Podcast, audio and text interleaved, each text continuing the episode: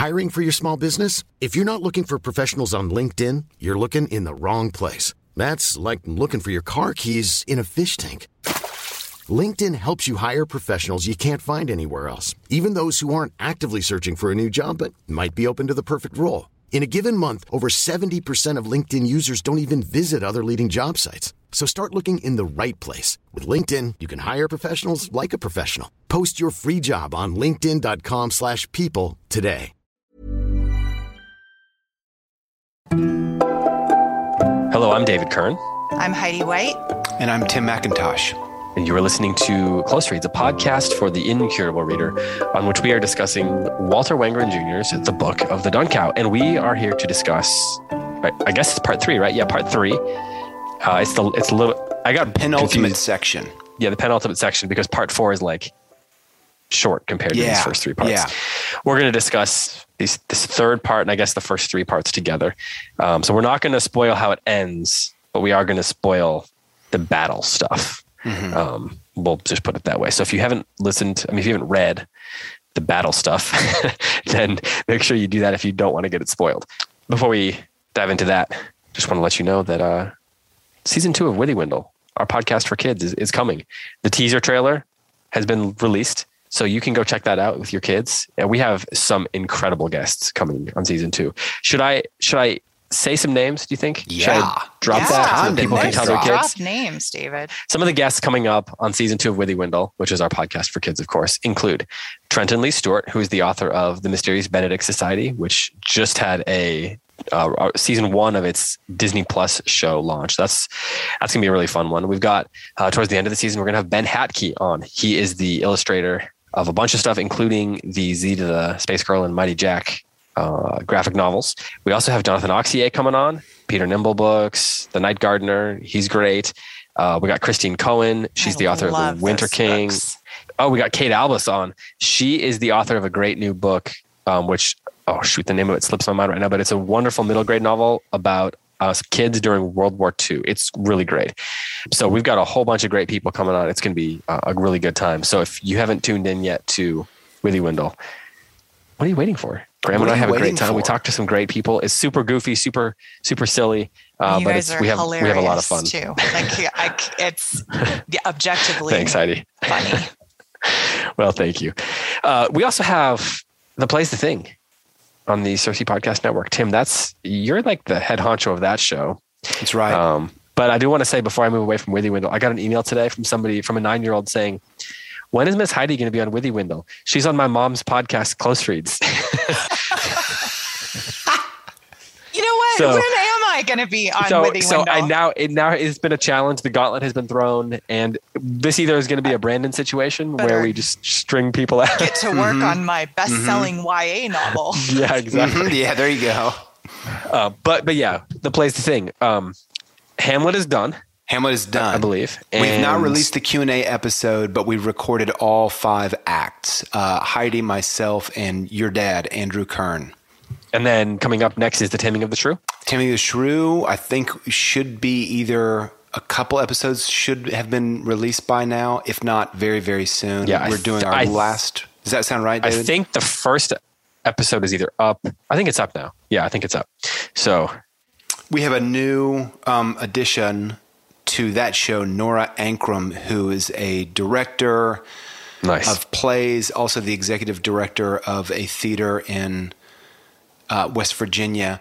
And she's joined by, of course, me and Matt Bianco, who works for the CIRCE Institute. And what's part of the reason that I invited each of them to be on the show is that Matt really loves The Taming of the Shrew.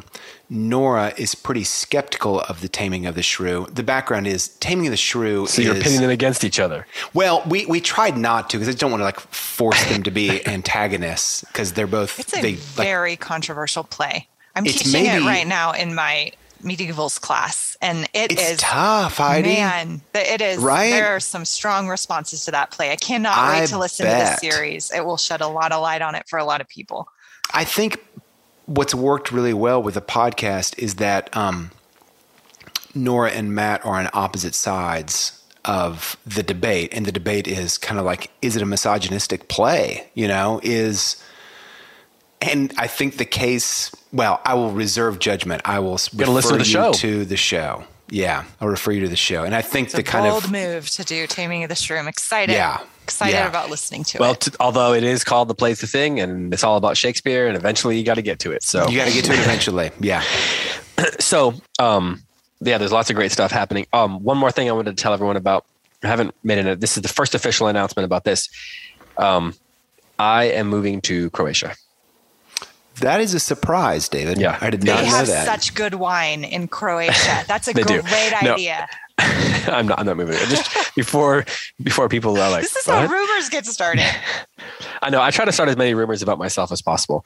No, um, we actually have another podcast coming. It's called Bibliography, and this is a show on which I talk about interesting or talk with interesting people about the books that they love. So it's going to be authors. You know, like novelists, it's going to be uh, musicians, athletes, whoever wants to come on that is, you know, willing to come on and talk to a guy who owns a mediocre bookstore and mediocre a, bookstore, a, media, a midtown, a mid-sized Whatever. North Carolina city. So it's like Mundo we're going to be starting that right in now. October. We're going to be, we're, we're going to be save um, the world. We've got we've got a couple of North Carolina authors that we're starting with, Ron Rash and Wiley Cash. These are like pretty great novelists, actually.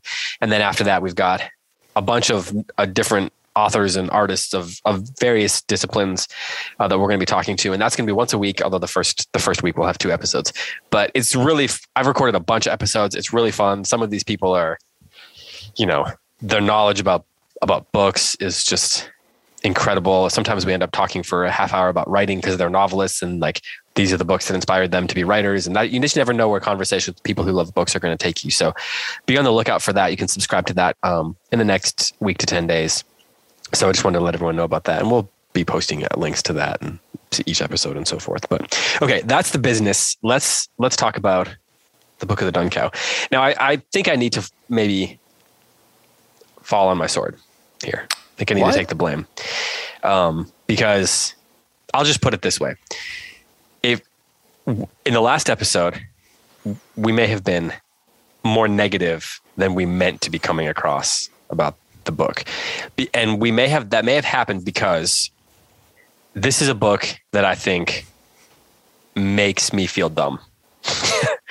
And so we end up talking about things that maybe people were not as interested in.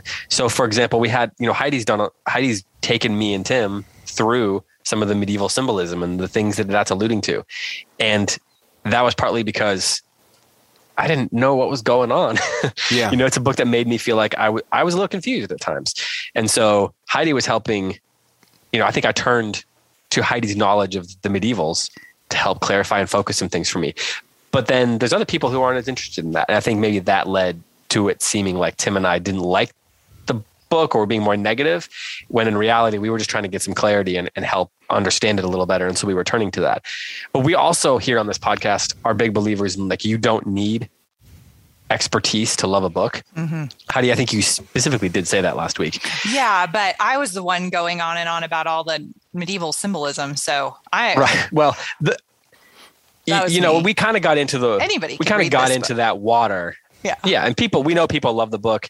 I don't think that either Tim or I meant to be as negative about it as we came across. I think that you can read this book in a lot of different ways. Like you can read it as a novel and you can look at it from in the, the ways that you would look at a traditional novel. And I think that if Tim and I do have any complaints, they're probably about the way that it breaks traditional novel rules. But you can also look at this as like a story that's in keeping with a much larger, grander tradition that that is in keeping with the medievals and is in keeping with fairy tales and fables and all those sorts of things. And I don't think Tim and I have, like, we don't have any complaints that I know of. Well, we haven't, you know, I, th- I think we feel good about this book as far as that goes. Tim, do you want to add anything here? I just wanted to sort of say, we didn't mean to be as negative as we may have came across based on some of the comments online. And that I think is where that's coming from. And that's why I perhaps steered us more into the expertise mode of reading than was necessary. Tim, did you want to say something? You look like you have something on the tip of your tongue. Well, I, I, I want to defend Heidi's taking us into kind of like the symbolism of the medieval world. I mean, one of the other things we try to do on the show is we try to give people um, a depth of insight so that they can enjoy, ha- have a depth of enjoyment. And I, I took Heidi's kind of like elucidation of the um, medieval symbols and tropes within the book to be an attempt to do that. Um, also, me, she knows so much about it. It's fun to hear her get excited about it. Yeah, absolutely. Like Heidi in a wine also shop. Also for me. Would you say yeah. like Heidi in a wine shop?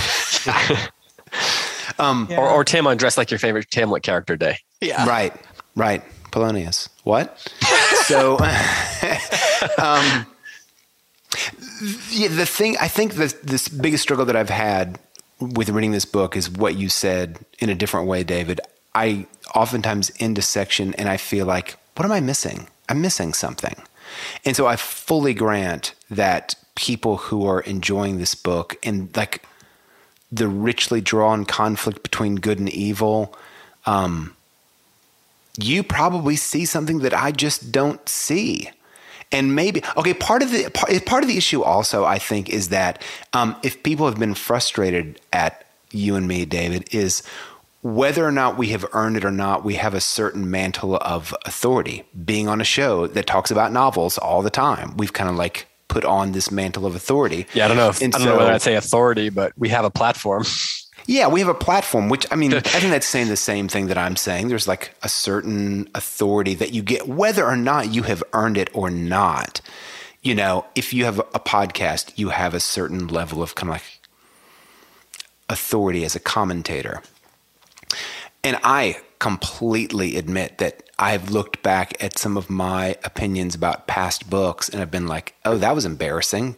That just wasn't right. That just wasn't very insightful. That was a shallow reading. And I completely acknowledge that this is the case for my reading of this book. It may just be really shallow. There's clearly something that I'm not getting here that other people are getting. And to be fair, we are all reading it for the first time, which yeah. I think does not happen much on this podcast. Yeah. So we're kind of like in real time without knowing how it ends, trying to be like, wait, uh, okay, huh? Wait, I'm confused, you know? Yeah. And for people who love the book and have read it a lot of times, that probably is like annoying. I bet. Well, I, I thought the conversation in the last episode was really rich and I, I thought it was great. Uh, I, I just, I really like what you said earlier, David. You said that you can read this book in many different ways.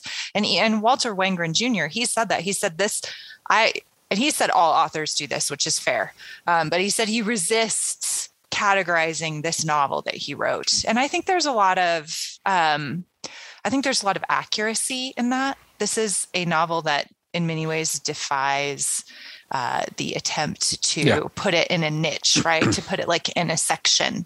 Um, you know, Tim said it won the National Book Award uh, as in science fiction. That's um, like, I'm still a little bit right. I'm like, huh? Question mark. Yeah. Right. right? Um, but yeah, why also, is it science fiction?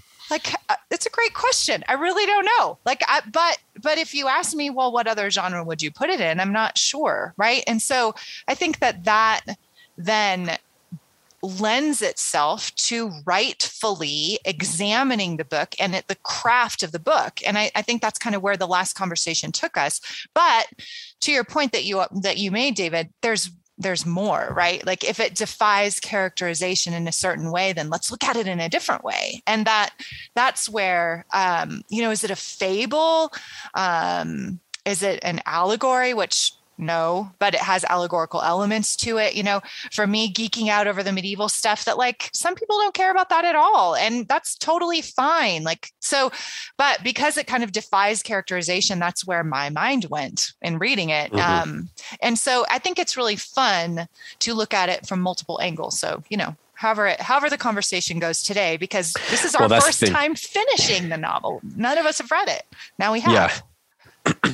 Although we didn't read the, the last, like, we're not going to discuss like part four, the, the, those last like. I just learned that. Tim told me that right before we hit record. I didn't know. So now I like, Heidi, we're not doing any final words. That's like six whole pages. yeah. Um, I, I, um, yeah, I think that again, I'll take the blame for that negativity because for me, I, it was not so much like I'm when if I was if I was coming across as negative, it was less. I think this is not good, and more. I'm. I need some help personally with this particular part of it. And that's where I think we don't plan what we're going to talk about on this show. Like we, we don't have like an outline. We don't have, I mean, except when we're trying to, you know, do a bit on the Patreon show about how Brandon shows up late. We don't do like, we don't plan like, you know, scenes and, and plot it all out. Um, it's usually we start with one or two questions. So we just follow the conversation. It's fun. Yeah. So here in part three, then it's the battle stuff. Mm-hmm. Mm-hmm.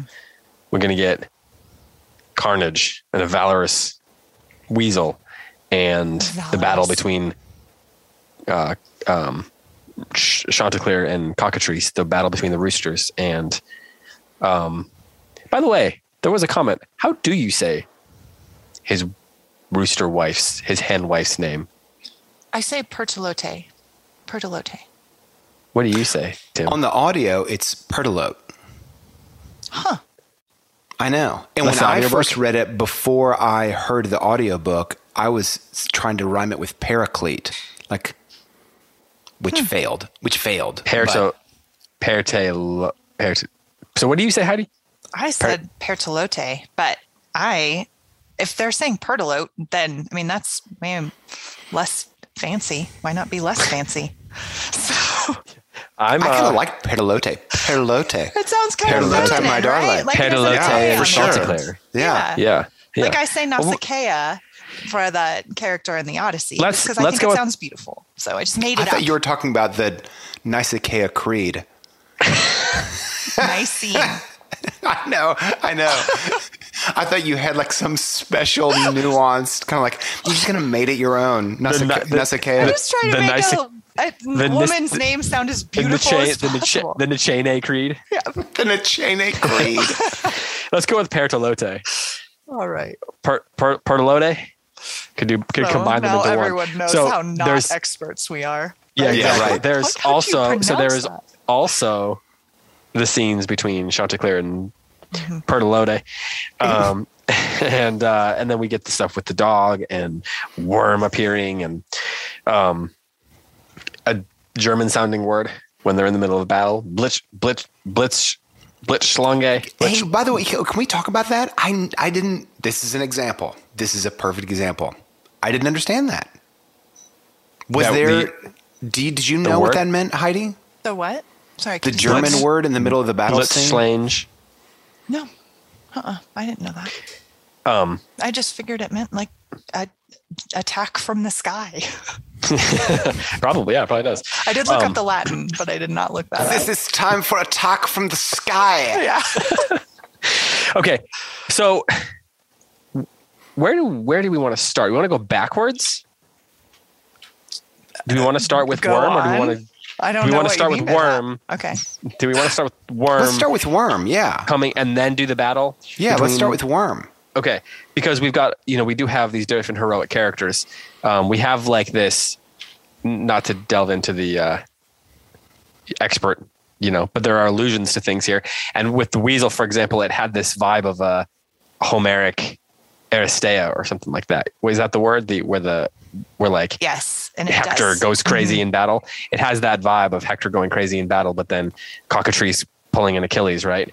Um, and then the worm feels like a god or something like that. So it feels very epic mm-hmm. um, in this mm-hmm. in this section.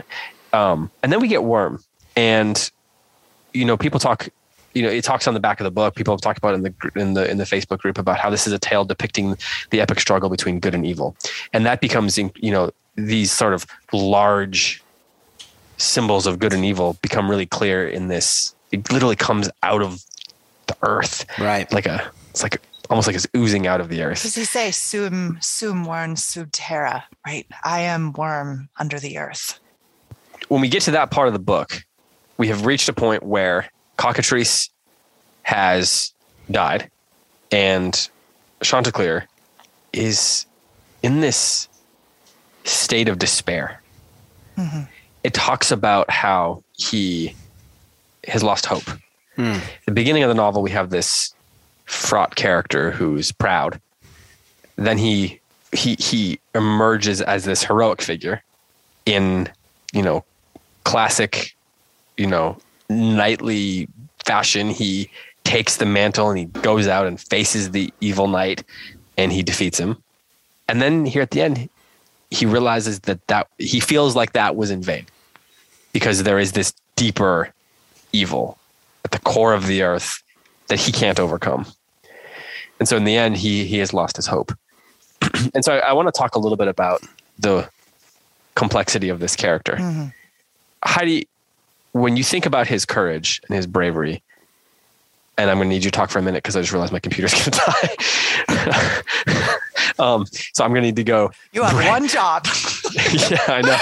I'm going to have to go brave the stairwell and find a charger. Um, when we get to the complexity of this character, what is most compelling for you? Mm-hmm. The moments of pride, the moments of despair, or the moments of courage? And I don't mean to say that like one of the, right. like the whole, the point is that all of that makes a complex character. But for you, as you're reading, what most stands out to you as most compelling? Like, when are you most enraptured with the book and with this character's arc? Carry it away for a second. Tim, if you need to jump in, do so. I will be back momentarily. B R B. So yeah.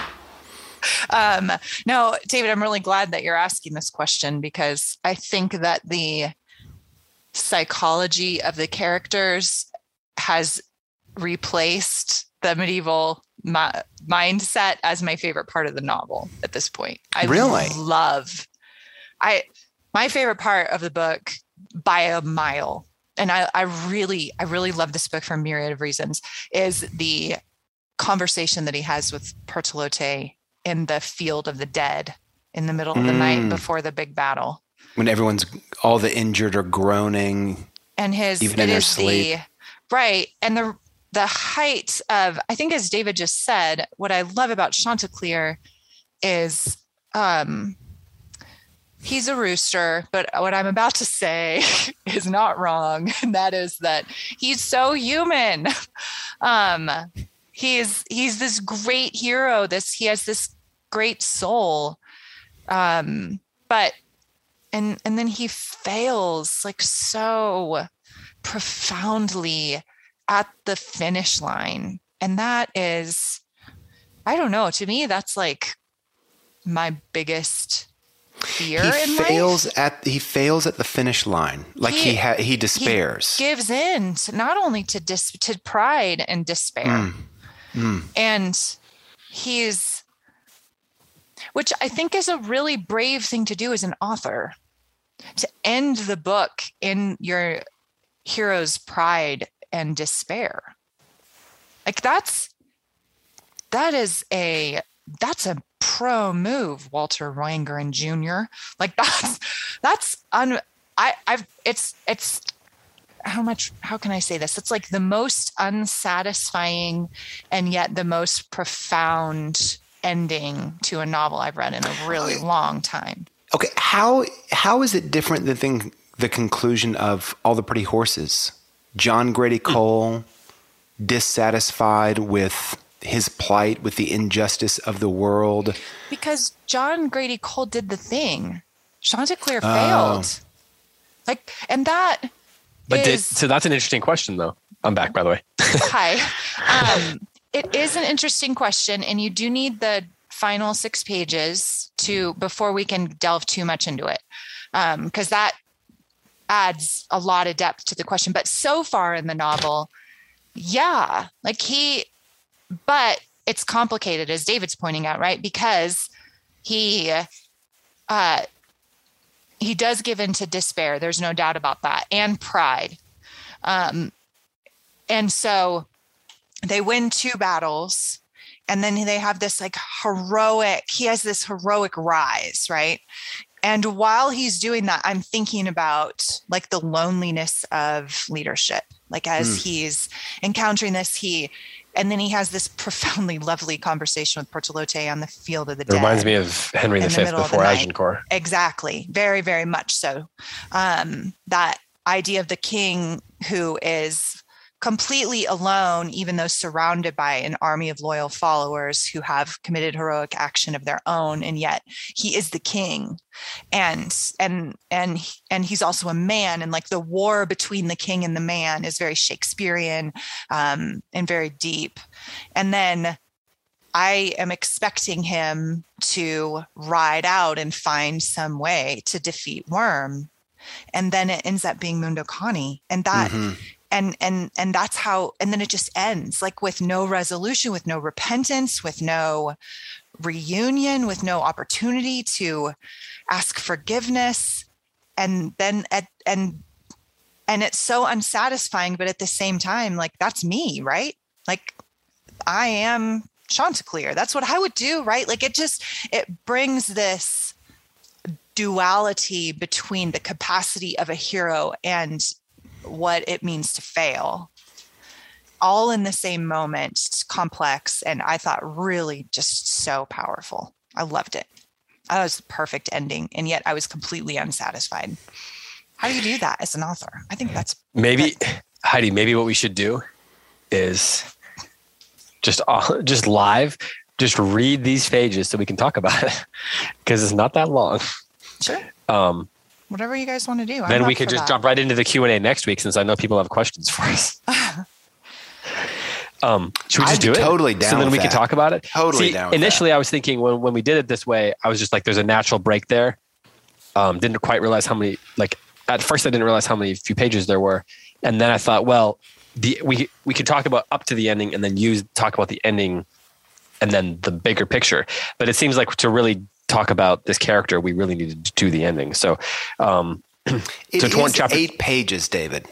twenty. I, so I wonder if we could like, yeah, I guess it is. Press pause. Re, you and I could read it. Come back. Thanks to the magic much, of audio editing, we come true. Back instantaneously because we just stop the recording. We just put in some Jeopardy we, music. Oh, you want to play some Jeopardy music? I, Heidi, do we have time to do that? Sure. I mean, yeah, we totally Heidi do. was uh, Heidi was ambitious with her homework, and she made us look. She made us look look look like the kids that sit in the back of the room. Although I actually sat in the back of the room, and I was a no. It was just B+ me student. Making a mistake and finishing when I didn't have to. Okay, you know, so, you know how's the how his the accusation against Chanticleer from Worm is uh, you you suffer. You are the king who suffers more than he has to. That's, That's me. You. You suffered more than Less you have heroic, to. Except, yeah. More flawed. Suffers more than I have to. Okay. So we're pressing pause and mute. Read it. Get back together in fifteen minutes. Great. Do you have time? ten. ten? Eight minutes. Heidi, is that good? Sure. That sounds great. Okay. All right. You can go get coffee or something.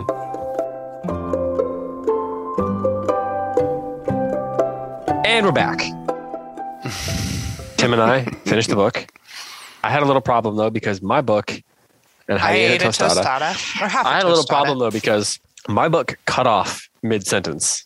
So then Heidi had to what? send me a screenshot of the final paragraphs. Yeah. You're I kidding. didn't get the final, I didn't have the final page. Yeah. David was like, how does this book end? Does it end with Chanticleer leaned? But no, it does indeed it does doesn't. not. It is kind of it's a it's a it's a it's a genre bending book, but not that genre bending. There is a period at the end of the book. Um, Can I tell you guys a story about a misprint in a book before we delve deeper into sure. the Book of the Dun Cow? I bought a book um, about modernism and postmodernism, and it had original source readings. And one of the original source readings was from Jacques Derrida, which if you were associated with the Academy in the nineteen nineties, everyone was talking about Jacques Derrida. But nobody's reading him because he's too hard to read. And I think he's also... He never doesn't use like periods and stuff. It's weird. His time is kind of run out also. I think, I don't know, maybe that's so. me talking. But anyway, in this book, this continental philosophy reader, Jacques Derrida's essay, halfway through, the text turns upside down. And I was like, bro, that is next level intertextuality or whatever it was called. And then I kind of like, I mean, for years, I believed that Jacques Derrida it did it on commissioned it, did it on purpose. Did it on purpose. And then one day I kind of backed down and I looked at the spine. You know how like, like different kind of groupings of um, pages yeah. are kind of together. And I'm like, oh, this is actually a printer's mistake. And it just happened to fall with the Jacques Derrida essay. It just happened to fall. That's hilarious. Yeah, right. It would have been... The printer's like, you know, it would be awesome. I'm going to make this flip. I'm going to make this flip. Well, um, I did get. I did end up getting the final page. Heidi sent me a screenshot of her book. So now we're all caught up. And Heidi, I actually understand your comments a little bit better about the kind of despair of Chanticleer, because I think at the end, before the final word, I took Chanticleer to be kind of like um, this hero who gave everything, ended Cockatrice's life, had no more to give, couldn't fight Worm anymore. In comes the dog to save the day. But in the final part, um, we do kind of read about his despair, that he treated Mundo Cani yeah, yeah. so Cani so poorly, and now he's dead, and he feels guilty about it. Yeah. Hey, I, I, I have a question.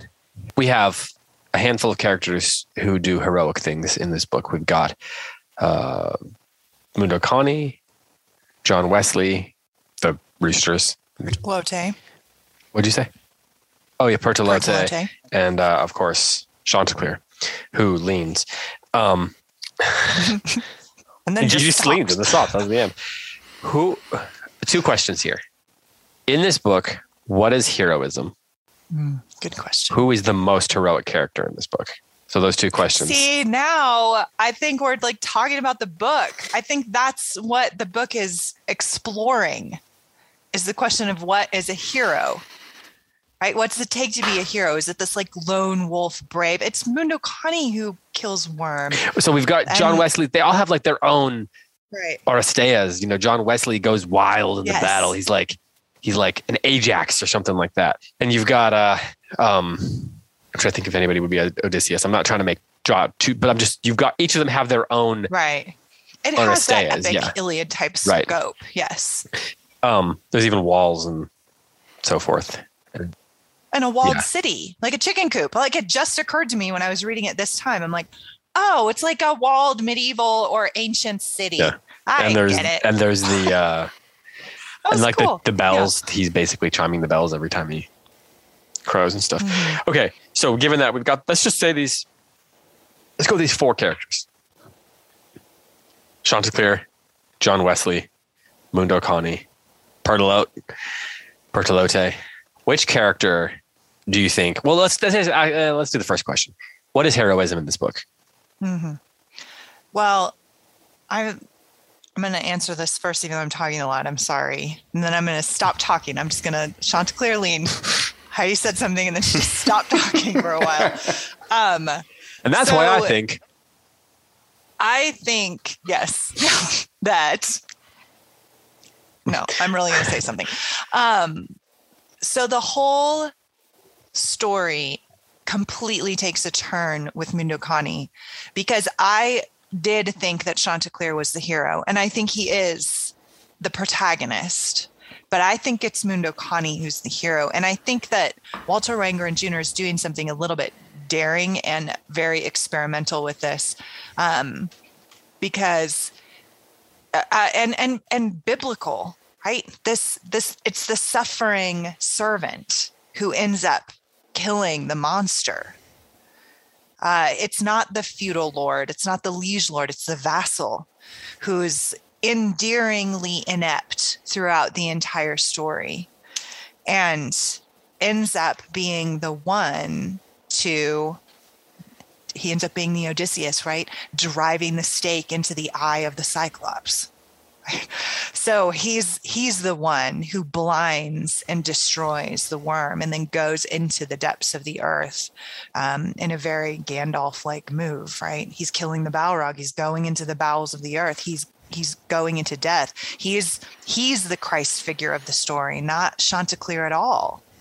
So he takes this like very daring turn right at the end.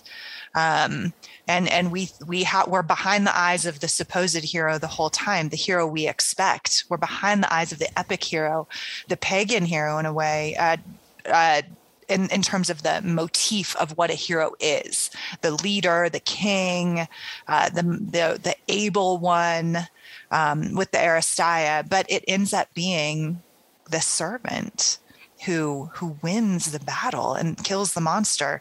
I've never read a book like that before. It was completely, it, I knew that Mundo Cani was going to do something heroic. Like that's kind of like, and sacrifice himself, but I didn't know he was going to be the one to kill Worm. You know, usually like he's the sidekick, like you'd expect him to be like the sidekick who sacrifices himself by saying like, Worm, over here, over here. And that's what I thought was going to happen the whole time. And Worm was going to come at him and then Chanticleer was going to kill Worm. But it wasn't that at all. It was Chanticleer in pride and despair giving up on the battle. And then Mundo Cani saving the day. That that's and I think he is making a commentary on heroism. I think he's saying it's not the one that you're going to expect, which is a very biblical message, not an epic classical message. He's changing the rules. Did you guys expect that Chanticleer was going to go into the crack in the earth's crust and do battle with Worm and die and be raised again? Am I the only one that thought that? Yeah, no, it's supposed to be Chanticleer is supposed to be the Christ figure, right? We know this is a Christian right. story. No. Right. No. Well, the only thing about that is the Dun Cow talking to the, the dog right. earlier is like, he's obviously being saved for something. Mm-hmm. Right. Um, and the Dun Cow is this sort of peripheral character who never really is explained. It's kind of... Uh, Yeah, who was the Dun Cow? It, kind, kind of um, mysterious. It's like a mystery. Yeah. You know, it's one thing that I was thinking about is it talks about how they're fighting an evil that is mysterious. You know, I think that's the the phrase of the word. Yeah, yeah, yeah. But I was also thinking about how the opposite of that is also true. Like the good, the ultimate forms of good and evil are both mysterious in this book, mm. um, which makes them hard to grasp onto, because then everything in between is sort of uh, flawed, you know. I mean, even Mundo Cani is like a holy fool, perhaps, but um, confused. It can kind of a confusing character to figure out what's going on with him. And then you've got Chanticleer, who is, you know, he's he's courageous but also full of pride. Um, you and you got all these other characters that are stuck between these two mysterious poles, trying to, in fact, being pulled. Trying, some of them are being pulled one direction or the right. other, like such as the turkeys and the foxes and the otters and so forth. But so Tim's question about the Dun Cow. Who who is who is she? Yeah, is she like a, supposed to be the opposite of Worm? Is she supposed to be like a creator? How do you um, read that? I mean, she's not she's not God, because they talk about God. So I think she's a saint or an angel. Yeah, she, I thought I thought of her as an angel, or the Virgin Mary, like the, you know, the she's a female, mm-hmm. um, and the legend of the Dun Cow is uh, there's this cow that wanders that has an inexhaustible supply of milk, right? That's eternally comforting, that's available to nourish and sustain the wanderer, um, and appears when she's needed. So I think we have a an animal version of a saint or of the Virgin Mary mm. or an angelic visitation, right? Who speaks the words of comfort and dwells in like the in-between space between heaven and earth. So is the um, is the opposite is Worm the opposite of the Dun Cow or the opposite of God? God. So then Cockatrice is more of the Dun Cow in the. I think uh, I think that Cockatrice is the counterpoint. I mean, I think you can make a case for that, but I interpreted Cockatrice as uh, the the inversion of Chanticleer, right? Because they he sees him as a mirror. He's a, he's a mirror to you. They use that word I think three times. Mm-hmm. When he looks at Cockatrice, he's a mirror, um, and he thinks he's looking at himself. Like he's like what. He could be like this, you know, on on a on a psychological level. He's like the dark side. Like if you were to split Gollum in two, and you have Gollum over here and Smeagol over here, in separate characters instead of in the same person. Like I think that's what's happening. And Chanticleer knows I could be like that if I were to give in to pride and despair, mm. which he does mm. at the end, right? So it's a really complex psychological study of. Lots uh, on that level. And then if you zoom out a little bit, um, he he dwells under the terebinth oak, which is a place of pagan sacrifice in the Bible. And so you have like the pagan king and the Christian king um, archetypes in Chanticleer and Cockatrice. And so you can look at it on, from that perspective too. Okay. How do you think he gave in to pride? Did Chanticleer at the end? Like despair, I get, yes. But pride. Where did you see pride? Uh, in his response to Mundo Cani, um, in his despising of him throughout. I, yeah. I think he begins with pride and you think he's conquered it, but it comes back. I see. Uh-huh. And so that that's the battle for Chanticleer. He fights on the external and then he, you know, kind of fails at the end. Mm.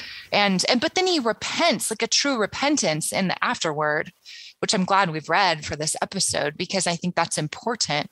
And that's how he becomes a true hero, is through repentance and through integrating himself back into his marriage and his community. Someone, I don't know who it was, said they thought that I was going to use the, say that this book is a little on the nose. And I, that, that, that passage, I mean, it works for this book, but it's definitely on the nose. Like, it's just kind of like, repent and everything will be like, that's the, the solution. Um, so it is a little on the nose, but the question is whether that on the noseness, like if you were judging it by the rules of most novels, then you'd say that's, that's where he breaks the rules. And that's why it feels, that's why I kept bringing up or brought up Bunyan last week. Cause it feels a little bit like he is, I mean, he's purposefully trying to be on the nose. That's why it feels like a fable or an allegory at times, because you have characters. I don't mean this in a negative way. Characters preaching, like she is preaching to him. Mm. She's ho- like, it's a homily what she's offering to him, um, and you wouldn't normally get that in in in the in most novels. But then at the end, I, I'm I'm trying to figure out if I agree with you about the despair at the end, because the final paragraph says, "Okay, let's just read the last two. As it happened, then Pertelote fell asleep before either of these adversaries did." Far into the night, they held lively conversation with one another, pointing out absurdities in each other's characters and promising mighty promises, each to be fulfilled at an early date. But the sound of their brave chatter was good in Pertelote's ears. She had been successful. She slept peacefully. So we're getting into, you know, our point of view is shifting again outside of the characters. Yeah. And the book is telling us that what they were saying was brave, and that she had been successful. And so at the end of the novel, it's the book seems to be saying to me that he has overcome his pride and his despair in the end, and that would be willing to, along with John Wesley, go into the crack to find this, to find the dog, to see him again. So do you disagree with that, Heidi? No, I don't. I think that even as I said it, I was like, I might be overstating it a bit. Um, I don't, I, I think it could go either way. I don't know, Tim, what do you think? I think you go either way also. That was really helpful. That, oh, good. No, thanks. Well, the psychology is consistent, but a bit slippery, like, or, or elusive. It's, you know, like there's, again, that's what, when you read a book, we tend to make a judgment and then rethink it. And mm-hmm, when David was mm-hmm. talking, I was like, yeah, that's a great point. Um, I think that because the narrator is telling yeah. us that the way that they're talking is, is she, it's, it's brave. That the things that they're saying, like two guys saying that they're going to go off to battle, we're not meant to hear it as like boasting about things that are not real, but that it, that something was right. truly changed. Coming alive yeah. again. Right. Yeah. Repentance leading to this healing. Right. Yeah. Agreed. Yeah. I don't think he's at, in despair at the end. And I think because she leaning, urges though. him, his, yeah, she's urging him to like, that, that whole conversation between the two of them is about confession, right? And penance and repentance. And she, uh, and naming is such a big deal at this second, uh, in this third section. And then in the afterward as well, like he, he crows over the whole, he crows that, that night long comp line in which he names every single person who's there, or every single animal who's there. And that strengthens them and protects them from mutiny, right? So there's that, the power of naming and seeing and identifying people. Um, and so that's such a heroic thing to do. It's such a, so that's such, so moving to me. Um, and then he's, another aspect of the naming was then at the end of the night, he's kind of diabolically named by the laughter. And he says about the, the laughter, he says, it sees me. Is that right? It found me or something like that. Um, it knew him is what it says. Is That's what it was. I'd made a note of it. Um, that malevolent laughter after he spends all night pouring himself out, naming others. There's nobody to name him, mm. right? And so what happens then is this malevolent laughter happens, and it knew him is what the book mm. says. So he's like diabolically or invertedly, I just made that word up, added an L Y at the end of a real word, named. And, and so he lost himself then. Hmm. Right. And that, and then at the end, she essentially forces him to say out loud, to name his sin, knowing he cannot be healed until he names it, until he confesses it out loud with his words. And that would make it real. And so, and that, be- before that happened, he, his words were so condemning and cruel to Mundo Cani and to Pertelote. And, but then when he confesses it as sin, then out she can loud, rest. That's what brings his healing. Yeah. Right. Um, and that's true for John Wesley Weasel, too. Like, they have to say it before they can be healed. And so I think he ends in a place of healing and restoration, and a beginning of restoration. You know, there's yeah. two more books, and so more happens. But that is, like, that's his healing, not his big heroic action. That's not his healing. It's repentance and rest. And that's very scriptural, right? That's Isaiah chapter thirty. It says, like, not in horses and battles is in your strength, but repentance and rest is your strength. Speaking of the importance of names, she says did you guys to him, make... Go ahead, Tim. Well, I was going to go in a different direction. So you continue with that thought, David, and I'll pick up.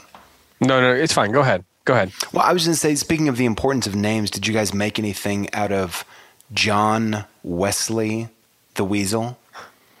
I mean, there we have a, a kind of like a classic Protestant reformer name, Wesley, the father of Methodism, Anglicanism, Episcopalianism. Um, so, and that name is plunked into the middle of this medieval book. Are we to make something out of it?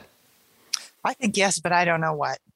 Yeah, I don't like, know. Like truly, either. As I was like, what is... I like kind of liked that. Yeah. I kind of had like a question mark by that. Mm-hmm. I've in my notes, there's a literal question mark. John Wesley, question mark, mm-hmm, question mark, mm-hmm. question mark. My my number one sort of silly confusion about this book, I admit, is why do, if this is before people times, why do the animals have people names? Did the animals invent question. the people names and then the people took them on?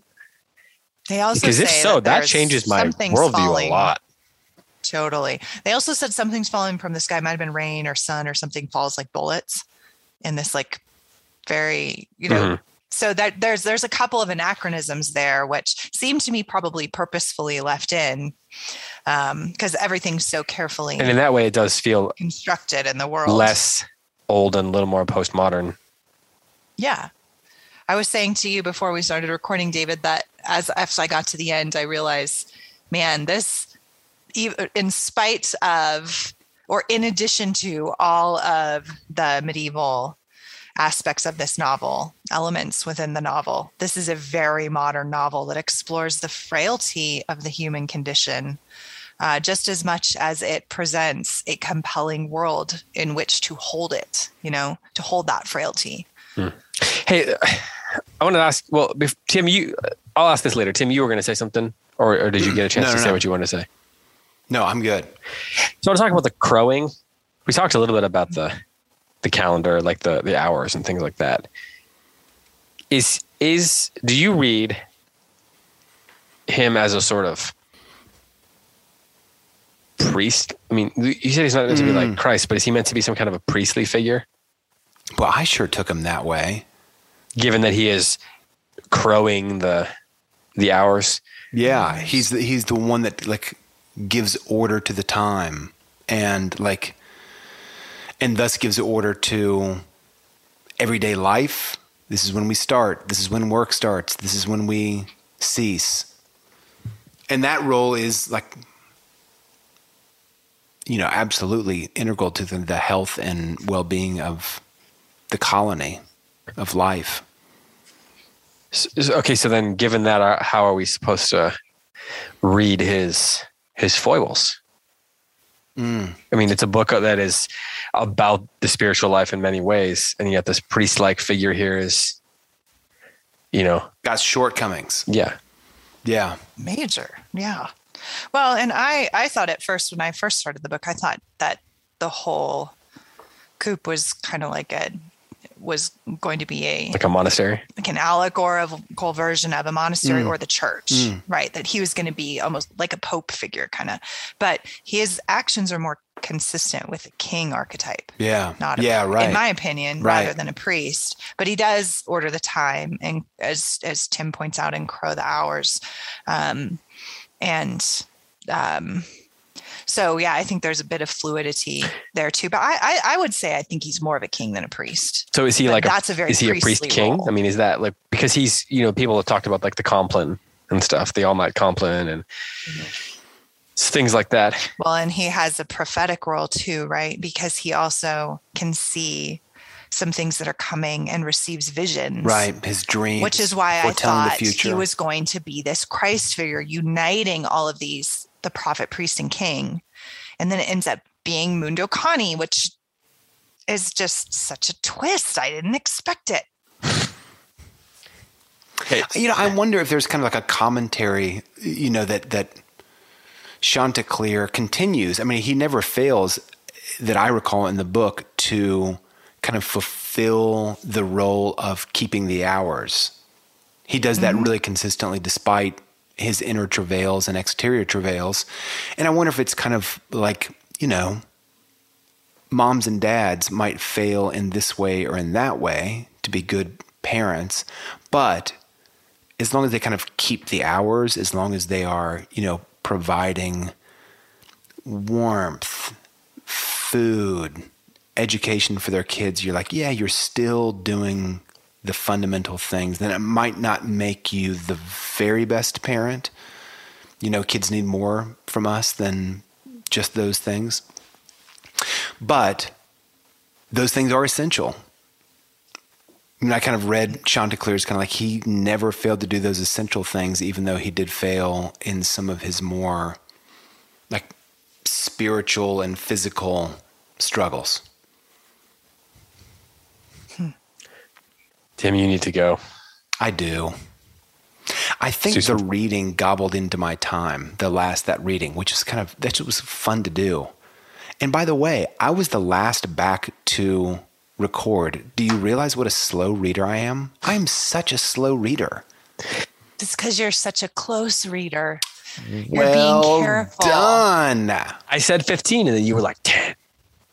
I had to throw down the gauntlet. So then I had to, I had to speed up and then.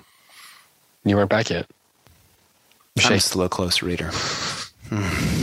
Heidi, any final thoughts? Next week we'll do the Q and A. We've we've uh, gone to the end of the book, so next Perfect. Week, Heidi, you want to you want to post the thread?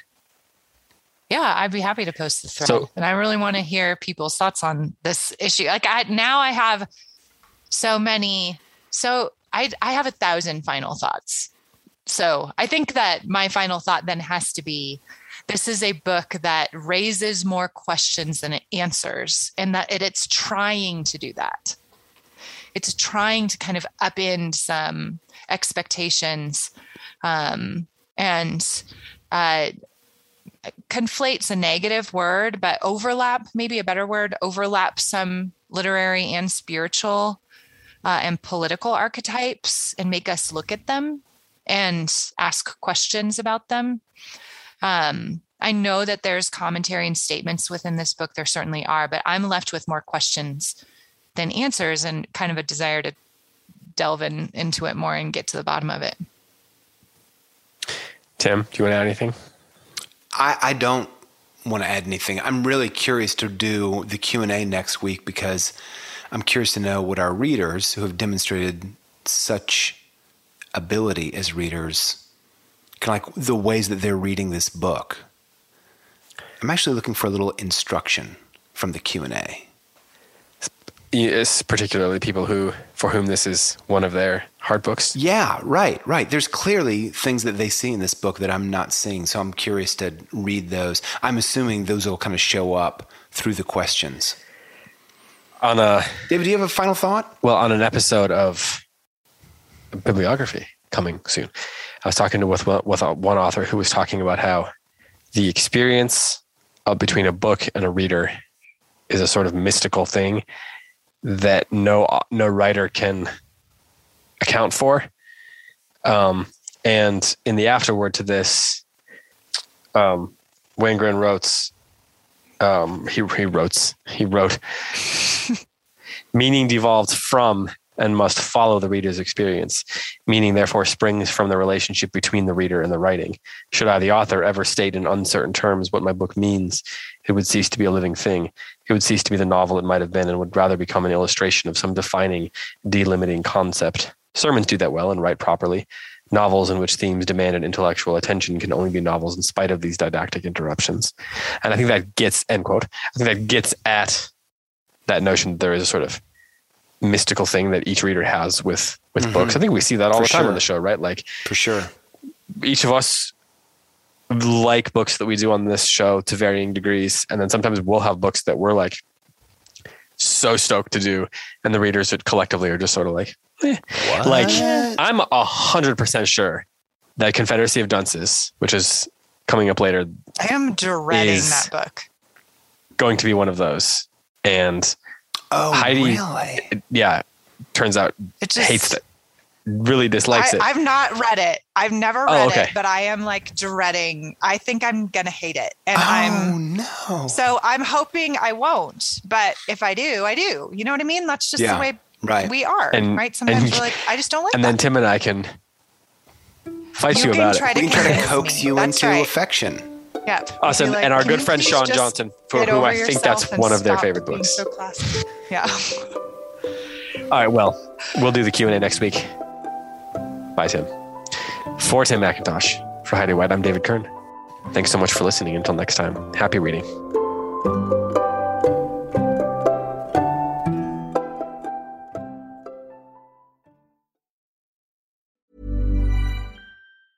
Planning for your next trip?